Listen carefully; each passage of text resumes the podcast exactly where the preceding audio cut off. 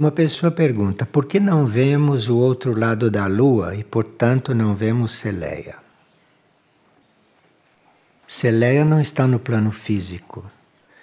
Mesmo que estivesse do lado de cá, o que é impossível, porque aquilo está numa posição estratégica da Lua, em comunicação com o cosmos e não só com a Terra. Mas Celeia não está no plano físico. E todos os seres de Celeia também não estão no plano físico. Um dos primeiros terrestres que pisaram a Lua frequentavam a Aurora. Um deles frequentava a Aurora. Mas depois que ele retornou da Lua, ele foi isolado pela NASA. E ele nunca disse mais nada a respeito de lá. E o guardião de Aurora, na época, era muito reticente quando falava nesse assunto. E eu perguntei para ele diretamente como era esta história da Lua, e ele desconversava. E disse que o astronauta não tinha mais ido lá. Porque uma das coisas que o guardião de Aurora daquele tempo sabia fazer é calar. E nós sabemos que Lua é uma base muito importante, base extraterrestre, e Celeia que está começando a se revelar agora, deve ter alguma coisa a nos dizer. E uma pessoa pergunta como funciona o livre-arbítrio nos reinos inferiores ao do homem. O reino animal, o reino vegetal, o reino mineral não tem livre-arbítrio. O livre-arbítrio foi dado ao reino humano. E se é possível alguma planta ser canal de forças contrárias à evolução. Sim, uma planta pode sim também ser canal de forças contrárias. Haja visto as plantas que servem para produzir narcóticos, coisa que não se deveria usar. Sim. Ela serve por natureza dela ou pela ação do homem? Por natureza dela também ela pode servir porque ela não tem discernimento, ela não tem livre-arbítrio. Então ela pode ser canal para alguma coisa. Há certas sessões de baixa magia que usam as plantas. E uma pessoa está perguntando sobre a importância da ordem física na vida monástica. A ordem física é muito importante em todos os lugares, em todas as situações, não só na vida monástica. Porque a ordem física é aquela que determina a qualidade dos devas que vêm estar ali, que vêm viver ali e que vêm contribuir ali.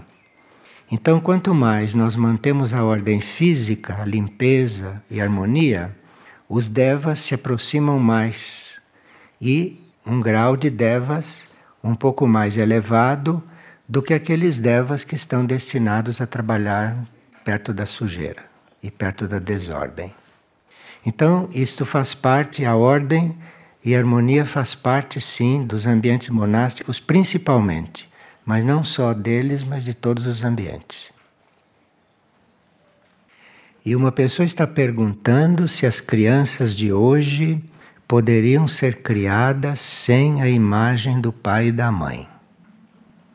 Bem, caberia a esses que a gente chama de pai e mãe, caberia eles irem dando às crianças a notícia, a informação de que nós somos todos irmãos e que ela e o outro que os fizeram são representantes do Pai único e da Mãe universal. Quer dizer, irem criando as crianças com esse sentido de irmandade e não de filiação, falsa filiação, porque nós somos é, todos filhos do único e todos filhos da Mãe Universal, segundo o que ela declara. De forma que isto se devia ensinar para as crianças logo que for possível, que é para as crianças não crescerem com esses condicionamentos familiares, não? Que vocês todos conhecem e que depois não se arruma mais, não se liberta mais destas coisas. Hoje vocês ouviram uma coisa muito interessante, entre tantas, no estudo sobre oração. E vocês ouviram sobre a possibilidade de nós todos podemos perceber a presença dos irmãos, a presença dos irmãos do cosmos, irmãos nossos. Eles também são irmãos. Não são ídolos, mães, pais, são todos irmãos nossos. E eles se dizem nossos irmãos. Então, a possibilidade de nós todos percebemos estas presenças. E à medida que a crise planetária avança, e à medida que hum, as hierarquias tentam nos elevar, tentam nos resgatar, abre-se cada vez mais a possibilidade de nós termos contatos conscientes com eles. Contatos conscientes. Nós temos já estudado isso e sabemos que é preciso que esta relação entre nós e os irmãos do cosmos seja uma relação desinteressada, não uma relação por questões de curiosidade ou de superioridade, etc., mas uma coisa bem desinteressada. E eles estão abertos a nos contatar desde que nós sejamos sinceros. É uma questão de sinceridade. Não é questão de competência, nem questão de inteligência, nem questão de ser médium, nada disto. É uma questão de sinceridade. Então, se nós quisermos sinceramente sermos unos com eles, se quisermos sinceramente participarmos conscientemente desta grande irmandade, isto pode acontecer sim. Pode acontecer e às vezes para alguns até de forma inesperada. Mas é preciso muita sinceridade e muita pureza de intenção. Outra coisa também que a gente ouviu hoje e que teríamos que refletir um pouco é que nós somos representantes da humanidade em tudo o que fazemos. Então, se um de nós está fazendo alguma coisa, ali a humanidade está representada. Não é preciso que a humanidade toda se manifeste, não, porque a grande maioria está adormecida. Está adormecida e não é uma coisa que se possa contar muito, não.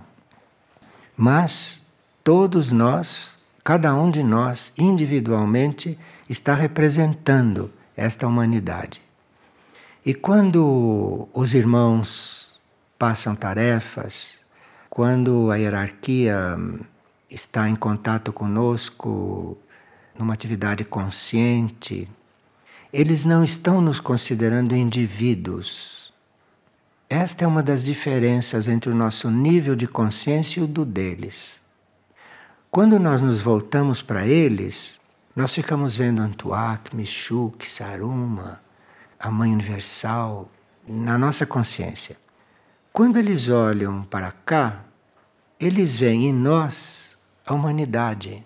Percebe? Isso é uma diferença muito grande, uma das diferenças.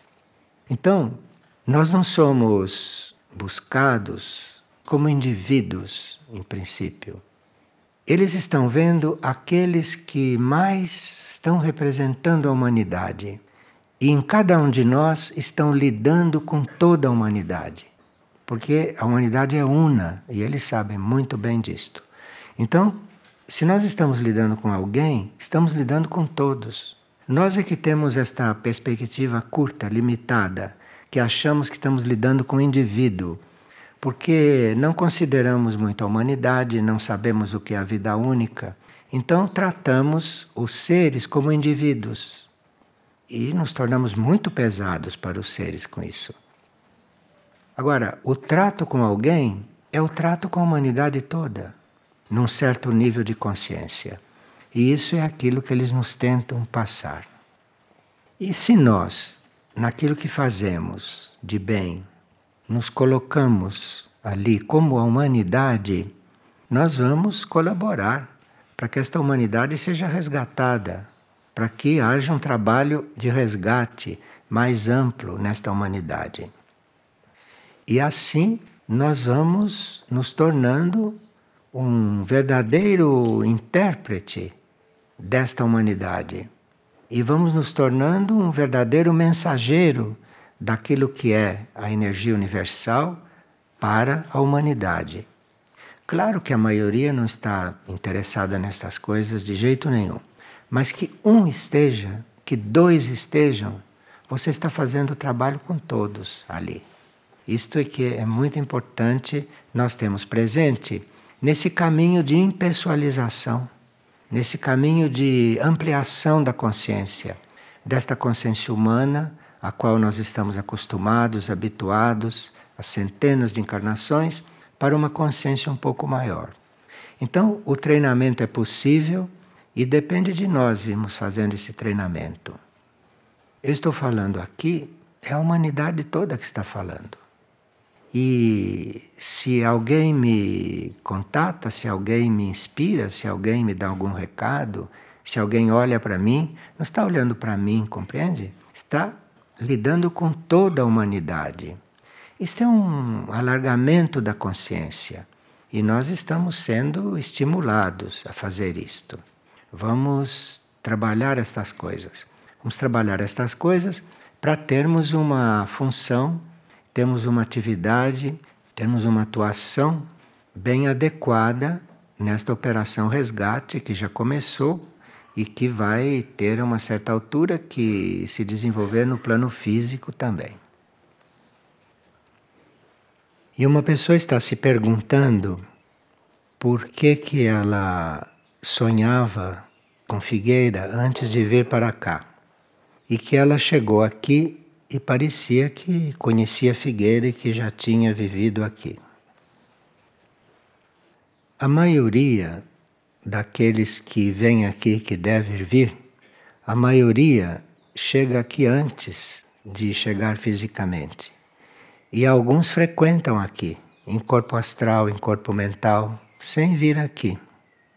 O número de pessoas que está em contato com Figueira é muito maior entre aqueles que nunca vieram aqui do que aqueles que vêm. O contato se faz internamente.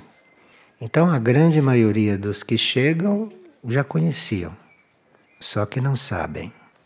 E chegam aqui e reconhecem muitas coisas como se fossem já muito íntima deles.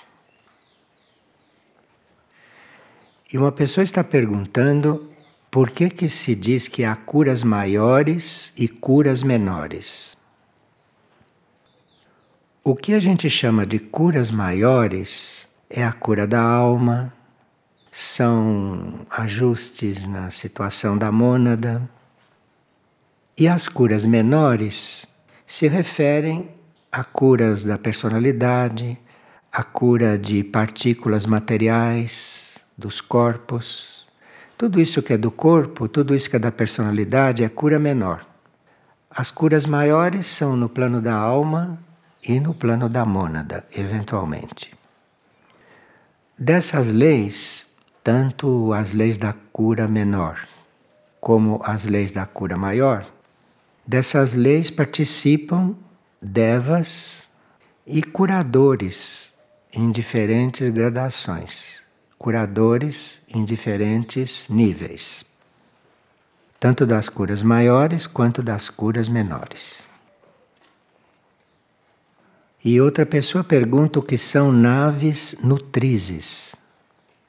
O que nós chamamos de naves nutrizes são aquelas que sustentam ou que mantêm outras naves. Existem naves que são conduzidas, que são dirigidas pelas naves nutrizes. Elas mesmas não têm tripulantes.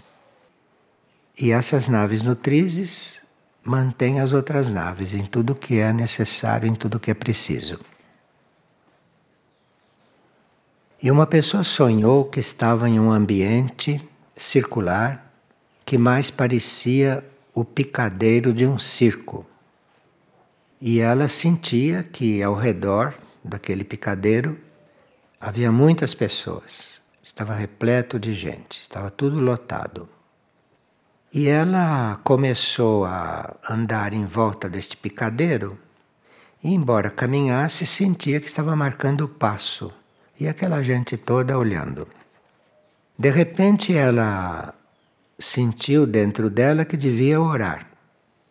Então ela começou a orar muito alto, em voz alta, e todas aquelas pessoas que estavam em volta, que não se sabia o que estavam fazendo ali, passaram a orar junto com ela. E ela estava, enquanto caminhava, fazendo a oração de Maindra. E de repente todos começaram a orar junto. É que Maindra representa uma energia salvadora para todos e para tudo. Essa energia salvadora lhe foi dada pela criação e sempre que a gente se refere a Maindra, está imbuído desta energia que ela representa. É uma coisa muito impessoal, que não é dirigida a uma pessoa em especial, mas tudo que vem dela é muito universal, é sempre para todos. E a pessoa então ali fez essa experiência. Existe uma lei que é a lei dos canais devocionais. Todos nós temos contato com a energia devocional e esta energia devocional tem leis específicas que nós não estudamos ainda, mas que já está aparecendo aqui porém com respeito ao reino animal. Porque vocês sabem que o reino animal tem muito de sexto raio e o reino animal é muito devoto do homem. Imaginem, hein? O reino animal é muito devoto do homem. E atualmente há um risco desses canais se fecharem no reino animal principalmente em certas espécies, principalmente naquelas espécies que deveriam entrar no caminho da individualização, entrar no caminho da formação da alma. E esses são tão massacrados pelos homens. Os milhões de aves que os homens massacram por dia, vocês não têm ideia. Então, essas espécies que teriam que se individualizar através da devoção ao homem, arrisca-se que essa porta se feche nessas espécies, que o reino animal feche essas portas.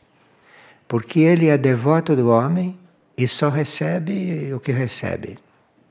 De forma que esse morticínio diante das leis do cosmos é completamente ilegal. Isto só é legal aqui na Terra, mas nas leis do cosmos o que o homem faz com os animais é completamente fora da lei. Matar um animal para comer, isto é fora da lei, fora da lei cósmica.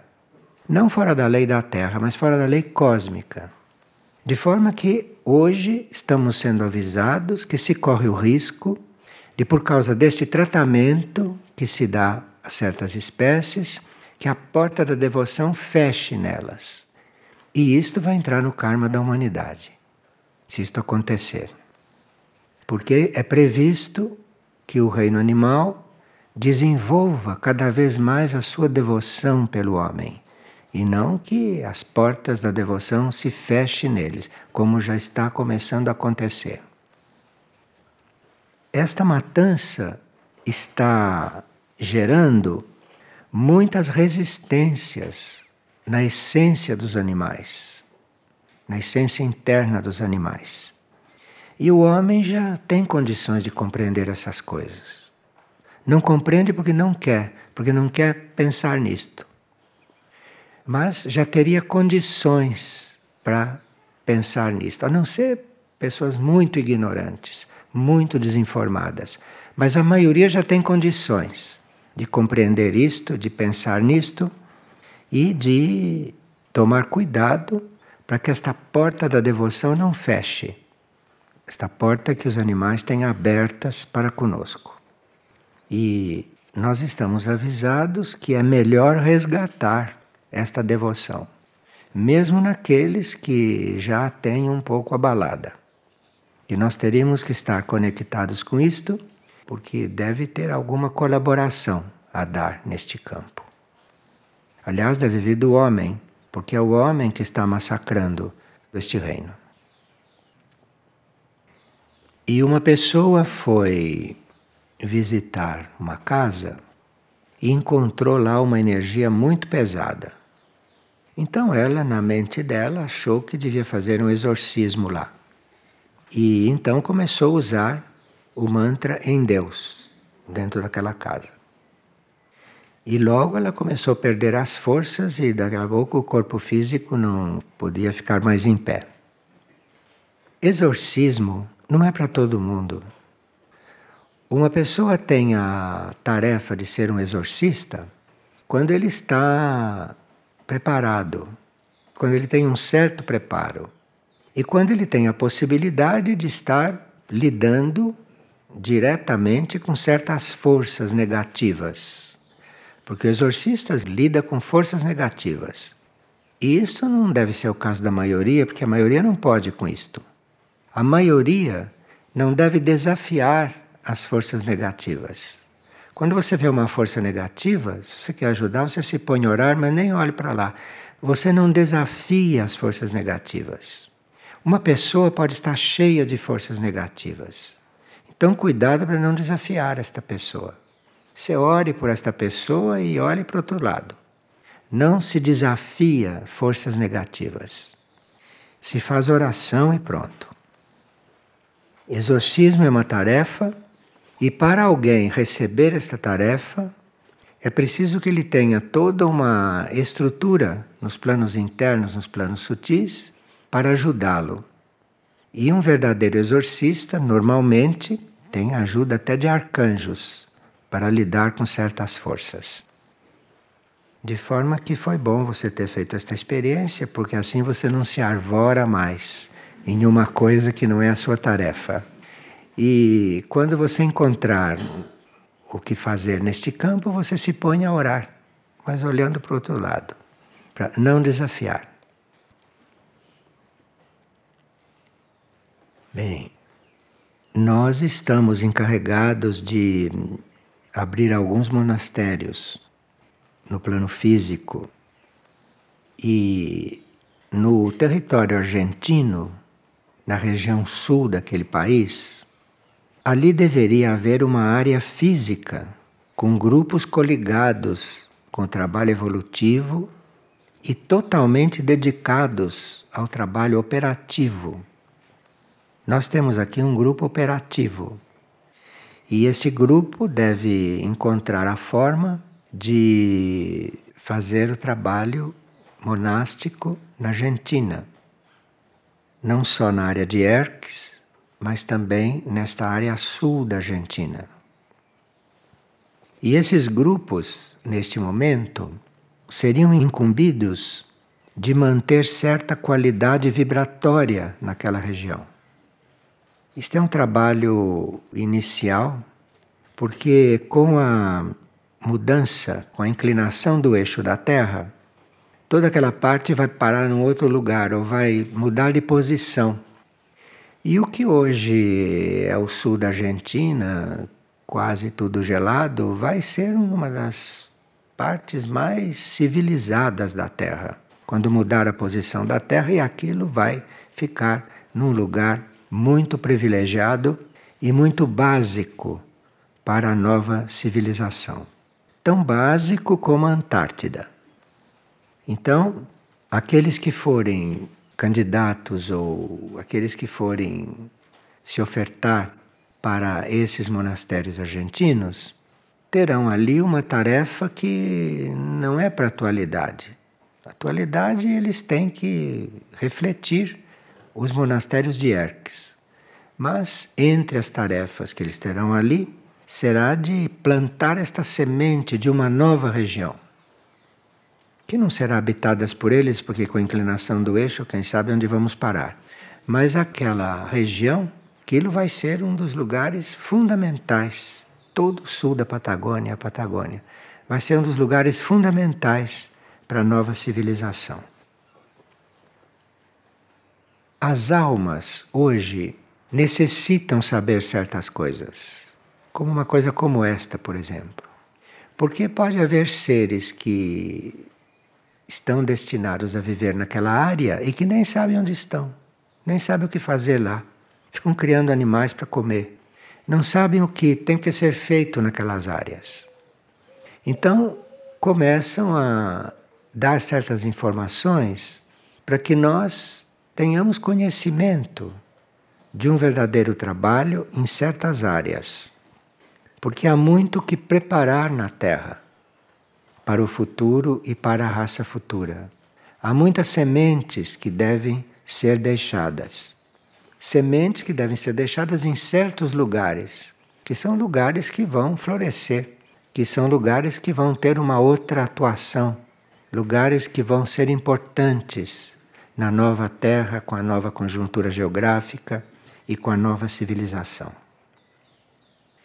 E nesses lugares, como por exemplo a Patagônia, existe uma oportunidade toda especial de nós servindo ali, nesses lugares, existem vários né, no planeta, de termos impulsos especiais para podermos nos conectar com o futuro, nos conectar com aquilo que é a nova conjuntura da Terra ou da nova humanidade.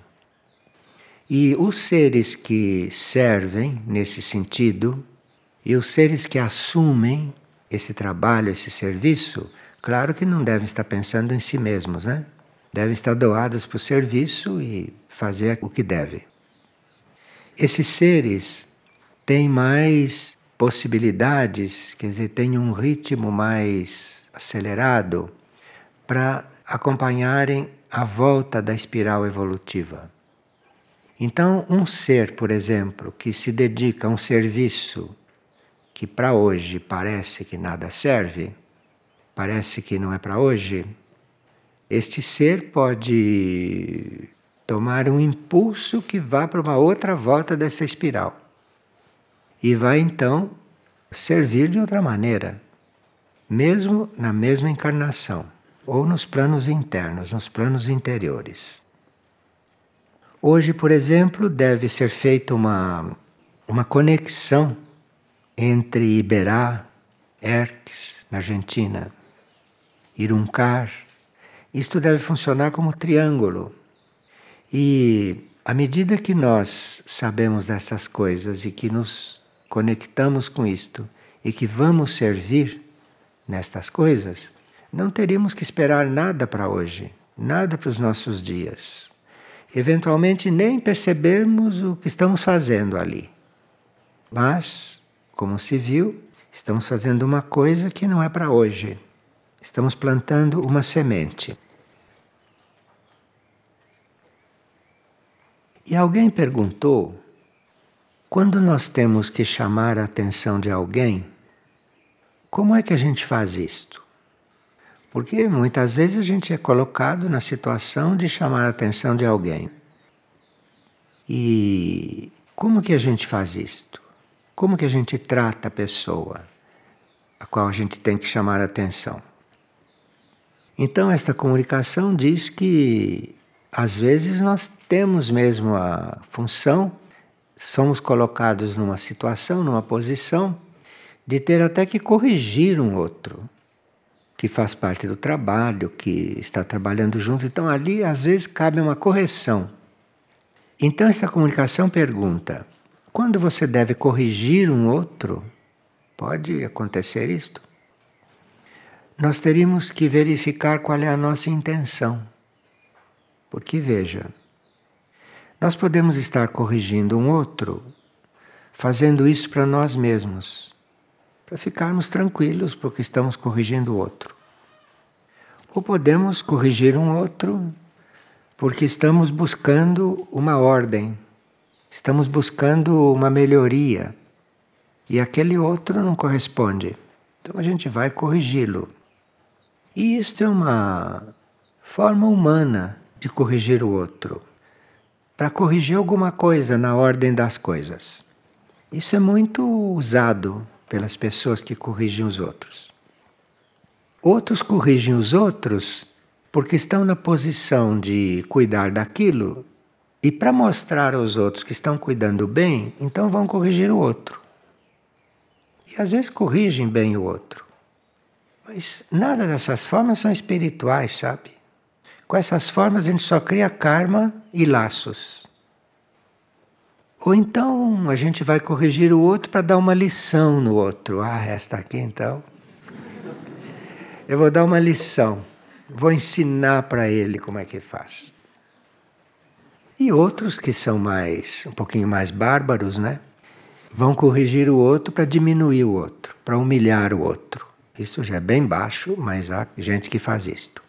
Vai lá corrigir para humilhar, para mostrar para o outro que você sabe que ele não sabe, mostrar para ele o seu valor, não? E aí, além de corrigir, fica falando o que corrigiu, conta tudo o que fez. Isso tudo é é o que a comunicação está tentando corrigir. Você vai corrigir o outro e vai contar para os outros que você corrigiu, que você arrumou. Isso tudo é muito humano. Ou está fazendo isso para diminuir o outro, porque você tem complexo de inferioridade, então quer diminuir o outro. Então quer mostrar para o outro que ele está errado, que você está certo, que você sabe corrigir e tudo isso. Ou então ele vai corrigir sem ter ideia nenhuma, ele vai corrigir por corrigir. E tudo isto não devia estar mais na nossa consciência. E diz essa comunicação que todas essas formas de corrigir as coisas não levam a lugar nenhum, no fundo, porque tudo volta a ser como era. Se você corrige uma pessoa assim, você nota que ela nunca aprende, que ela nunca. Ela atende ali na hora, mas quando você volta, ela está fazendo a mesma coisa. Isto não surte efeito algum. E aqui se pergunta: você já pensou que está corrigindo alguém para elevar a alma daquele indivíduo com esta correção? Quer dizer, você está corrigindo uma coisa para que a alma dele se eleve. Ou você está fazendo isso para Deus, porque o cosmos busca a perfeição, então tudo que você está corrigindo é para Deus. Tudo que você está corrigindo é para o Criador, é para o cosmos. Esse é o único motivo para você corrigir uma pessoa do ponto de vista espiritual. É você ir corrigir para Deus, para Ele, para a perfeição. Você não tem nenhum motivo próprio para isso. E nem vai buscar nenhum outro motivo humano para fazer isto. Você vai corrigir o outro para Deus, vai corrigir o outro para a perfeição. E isto faz uma diferença muito grande. Porque se você não vai corrigir o outro por nenhum desses motivos, que é porque todo mundo corrige os outros, se você vai corrigir os outros para Deus, para a perfeição, você mesmo inconscientemente vai colocar amor ali. Porque você não está lidando com o outro, você não está lidando com o erro, você não está lidando com o defeito que está ali surgindo. Mas você está lidando com o infinito, você está lidando com a energia da perfeição e tudo isso. E aqui nós teríamos tanta ajuda naquele ato de corrigir, nós teríamos tanta ajuda, inclusive aquilo calaria na pessoa, não porque você quer marcá-la, mas que você não está fazendo aquilo por ela nem pelo que está acontecendo, você está fazendo aquilo para Deus aquilo se imprimiria nela de tal jeito, inclusive amorosamente. E é quando ela sente aquele amor na correção, é que ela realmente tem condições de mudar, de corrigir aquilo e de ser diferente. Mas você não está nem pensando nela, você não está nem pensando no que está errado, você nem está pensando no que está acontecendo ali, está fazendo por Deus. Aí tudo é diferente. Aqui se pergunta: e vocês, quando corrigem alguém, fazem por quê? Que agora já sabem como devem fazer, não é? Porque quase tudo precisa de correção. Nós não sabemos nada. Então, onde quer que a gente vá, tem coisas para arrumar, tem coisas para corrigir, tem coisas para modificar, coisa para mudar, coisa para adaptar. Qualquer lugar. Então, você precisa fazer isto de uma forma que hum, surta realmente efeito. Porque se aquilo que está sendo corrigido, ou a pessoa que está sendo corrigida, não sente a coisa em si, porque se você faz aquilo por Deus, aquilo vai para Deus e é Deus que a corrige. Ele devolve aquilo imediatamente. E aí a pessoa recebe aquilo de outro jeito. E aí a pessoa é realmente curada daquilo que está fazendo. Então achamos que era oportuno trazer isso para vocês todos, porque não há quem não precise disto, não? Por melhor que a gente queira tratar as coisas, não há quem não precise disto. Veja, aqui numa, numa ordem universal, tem uma série de atributos, tem uma série de recomendações. Nessas recomendações está também isto que a gente está falando. Mas outras coisas também, já que estamos trabalhando estas coisas, vamos ter aqui uma visão mais completa. Neste ponto, diz que é preciso trabalhar com a capacidade de compreender o outro, de ajudá-lo a despertar e a crescer. Então, nós partimos do princípio que nós estamos vendo o que se passa, mas nós não conhecemos nada do outro, nem compreendemos o outro. Porque se ele está fazendo assim, é porque é assim que ele sabe fazer, ele é assim. Você terá que compreendê-lo para podê-lo ajudar, para poder despertar. E isto é um trabalho sobre a sua personalidade, é um trabalho sobre a sua forma de fazer as coisas. E essa que foi descrita é um meio mais direto. Você vai fazer aquilo para Deus, vai fazer aquilo para o único. Você não está nem pensando na pessoa, não está nem pensando no que ela está fazendo, nem pensando no que está acontecendo ali, mas você corrige, você trata, oferecendo isto a Deus. E aí isto vai ajudar o ser a despertar e a crescer. Agora, se não é essa forma direta de oferecer isso a Deus, Aí você precisa cuidar e compreender o outro, compreender melhor o outro. Porque muitas pessoas, quando se sentem compreendidas, ficam muito consoladas. Elas são simples, então, quando se sente que são compreendidas, isso para elas faz uma grande diferença. Se uma pessoa vê que não está sendo compreendida, aí ela fica com um problema, não estão me compreendendo. Por que, que precisam te compreender? Quem precisa de compreender é você. O outro por quê? O outro compreende se puder. Você exigir ser compreendida, isso é uma infantilidade. Você pode ver que não está sendo compreendida, que está sendo tratada com toda a incompreensão. Você procure resolver aquilo. Não fique triste porque não está sendo compreendida. Isto é infantilidade. Então, trabalhar com disciplina mesmo que isso signifique sacrificar certos aspectos não materiais seus, da sua matéria. Mesmo que isso signifique você ter que trabalhar um pouco para poder usar a disciplina. E trabalhar não só com amor, mas também com otimismo. Então você não vai trabalhar com outro, não vai trabalhar um outro não acreditando que não vai dar certo. Você tem que trabalhar com, com otimismo, com fé. Porque quando nos dão uma tarefa, mesmo quando sabem que nós poderemos não chegar a cumprir porque não queremos ou porque não, não estamos compreendendo, a hierarquia que nos passa aquela tarefa passa para passar mesmo. Esta palavra otimismo não serve para hierarquia. A hierarquia não está nesse nível, né? Otimismo é coisa para nós. Mas a hierarquia, quando nos passa uma tarefa, não é pensando que a gente não vai poder cumprir. Porque se nós tivermos a chance, a oportunidade de ter uma tarefa, tudo pode acontecer ali. Ali podem acontecer coisas imprevistas, mesmo que a gente parece que não seria capaz. Então, a hierarquia trabalha com esta visão se nos passa uma tarefa, absolutamente não está incluído que nós vamos ter dificuldades, que nós não vamos ser capazes, que aquilo não é próprio para nós. Se nos passa uma tarefa, passam mesmo. Nós temos que, no aceitar esta tarefa, abrir portas em nós para sermos ajudados. Porque nem sempre somos competentes para uma tarefa. E, no entanto, a tarefa nos é dada.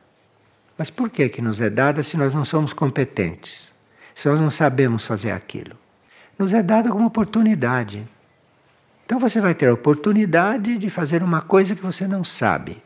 Você vai ter uma oportunidade de fazer uma coisa que você não gosta de fazer. E aí você vai aprender, treinar alguma coisa. E se você aceita isto desta forma, vem todas as ajudas para te completar. Sabe, isso são pequenas coisas de ocultismo que a gente precisa saber. Porque a vida normal, a vida comum, tem nada a ver com isso. E a mente comum, então, nem pensa nestas coisas desse jeito. Agora, temos que estar sempre pensando na construção de alguma coisa. Ou a construção daquela pessoa, ou a construção da própria tarefa, que pode não estar construída completamente, que pode ter muitas falhas como forma de executar. E quando nós estamos realmente com a intenção de construir, seja o que for, isto dá muito certo. E acontecem realmente coisas imprevistas. Pessoas que não, nunca pensaram em fazer uma coisa. Mas se elas estão nesta atitude, e se você está nesta atitude quando lhes dá as tarefas, tudo pode acontecer. Aquela pessoa é suprida em tudo tudo que ela não sabe, ela mesma vai ficar admirada de ver que como chega-se a fazer. Agora, nisso tudo, nós teríamos que estar buscando paz e harmonia, não? Porque onde se usa desarmonia, onde se entra com desarmonia, tudo está prejudicado. Tudo está completamente afastado de todo esse processo espiritual. E nós teríamos que ter um equilíbrio a ponto de, quando observamos uma coisa na tarefa ou na pessoa que vai realizar aquela tarefa, ou no trabalho, nós teríamos que não colocar julgamentos ali, principalmente julgamentos a priori, que esse vai ser capaz, aquele não vai. Como que você sabe? Se ele aceitar aquela tarefa de todo o coração, ele vai ser ajudado de uma tal forma que vai se tornar capaz. Agora, você não tem que entrar nesses comentários mentais. Então, quando o plano manda alguém para uma tarefa e você deve recebê-lo, não tem que formar nenhum juízo sobre o assunto. Foi aquilo que o plano mandou, foi aquele que Deus mandou, é aquele que está ali. E você tem que ajudar, ajudar para que isso aconteça, para que isso se realize. Porque tudo pode acontecer, tudo, tudo pode acontecer. Você pode pôr um analfabeto numa tarefa que precise saber ler e escrever. E isto pode acontecer. Mesmo que ele não saiba ler nem escrever, aquilo pode acontecer e ele cumprir aquela tarefa. Isto para nós é um absurdo. Mas é por ser um absurdo que a gente está tratando, não é? Porque para as coisas óbvias a gente não teria que estar falando. Agora, o nosso comportamento e o nosso julgamento aqui entra com uma carga muito pesada. A nossa reação diante de um quadro um pouco um pouco periclitante, né? O nosso juízo sobre aquilo, o juízo sobre a pessoa, o juízo sobre a tarefa, tudo isso entra para poluir as coisas. Entra para poluir. Bem, eu acho que aqueles que fazem um trabalho de oração, não? Aqueles que fazem um trabalho de oração devem se colocar nesta busca de atualizar todas essas coisas. Porque muitas vezes a gente diz: Bom, eu compreendi, sim, mas eu não sei fazer isso, eu não, nunca fiz. Tem que ser a primeira vez, uma vez. Se você quer fazer, você se põe a fazer. Um, tudo tem uma primeira vez. Ou então você se põe a orar. Porque a oração realiza coisas que a gente nem tem ideia. Então, digamos que você se sinta totalmente incompetente para agir assim. Não tem problema, você se disponha a agir assim e se põe a orar. E entregue para a oração isto entregue para oração e aí vamos ver o que acontece. Me parece um assunto bem, bem necessário de ser vivido. Principalmente em um momento em que as coisas podem se dar, ou as coisas vão se dar, de uma forma que a gente nunca experimentou. Todo esse período que antecede a inclinação do eixo, tudo isso é acompanhado de forças, de energias, de situações no plano psíquico, no plano astral, no nosso próprio plano mental, de uma forma que a gente nunca viveu, nunca experimentou. E se nós chegarmos realmente a ter uma experiência como esta, aqui na transformação física da Terra, ou na transformação da Terra no plano astral, porque se a gente desencarnar, a gente não está fora dessa transformação. Você vai passar por isso no plano astral, ou você vai passar por isso no plano mental. E lá você tem que manter todo esse equilíbrio. E lá tem um trabalho tão grande quanto aqui, ou até maior. Porque aqui você tem o trabalho em situações que você eventualmente está acostumado.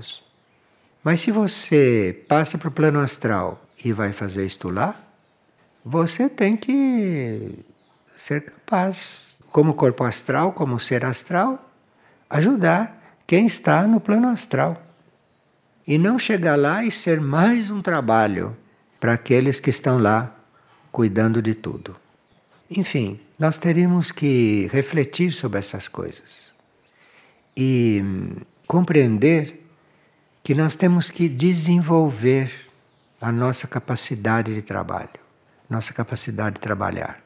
Nós temos que desenvolver. Esses não são momentos em que a gente vai se furtar a se desenvolver ao trabalho. Se você vê algum ponto em que você não é capaz, cuide daquilo até você ser capaz. Porque é isto que nós estamos precisando. Porque a grande maioria não só não quer saber destas coisas, como não tem ideia dessas coisas. Qualquer situação diferente, eles saem por aí gritando feito loucos. Vocês vão ver. Gente que parecia normal sai gritando por aí feito louco pela rua. Então precisa que a gente desperte para o aperfeiçoamento. E o aperfeiçoamento não é só aqui. O aperfeiçoamento não é só na lida com a tarefa. O aperfeiçoamento é em si, é em si como pessoa. Enfim, nós estamos vivendo um momento muito rico, sob certos aspectos desconhecido, com lados desconhecidos. E teríamos que estar muito coligados com essa interiorização, com essa prática da oração muito antes de estarmos prontos para não compreender o que está acontecendo. Porque compreender o que acontece nós não compreendemos mesmo. Acontecem coisas na vida que a gente não compreende. E não é mesmo para compreender, é para viver. Não tem nada que compreender. Pareceu aqui, você vai viver. Até que a gente compreenda isto. Hum. Porque é sempre compreender o porquê, o que é que fez, o que é que não fez. Isto tudo é humano, isto tudo é hum, normal e nós não estamos caminhando para situações normais. Nós vamos encontrar coisas diante de nós que não tem como compreendê-las e tem que resolver sem compreender. Então, isto tudo está no nosso caminho agora. E nós estamos ultimamente convidados não só a aprendermos a orar, a usarmos a oração, como estamos muito convidados a compreender a extensão disto. Porque diante do desconhecido com o qual você não sabe lidar, você se põe a orar. Pode acontecer de tudo. Menos sair por aí correndo e gritando. Isto realmente é de, é de diletante é de gente que não está avisada. Porque digamos que a gente esteja avisado e digo, não, eu não aguento isso, eu vou sair por aí gritando. Eu já me conheço. Então se trabalhe para não fazer isto. Se trabalhe para não agravar a situação. Se você é daqueles que vão sair gritando e tem consciência disso, ou que vão enlouquecer, se você tem consciência disso, se trabalhe já para isso não acontecer. Porque por falta de aviso não é que você vai ficar surpreso. Porque tudo pode acontecer. E vai acontecer na sua frente o que você nunca viu, que você nunca experimentou, para você aprender. E aí pode até aprender o, o que uma oração verdadeira pode fazer. Talvez muita gente vá aprender nesses momentos. Porque ouve assim falar nisso, oração, mas não leva muito a sério. Então, de repente, vai aprender naquela hora.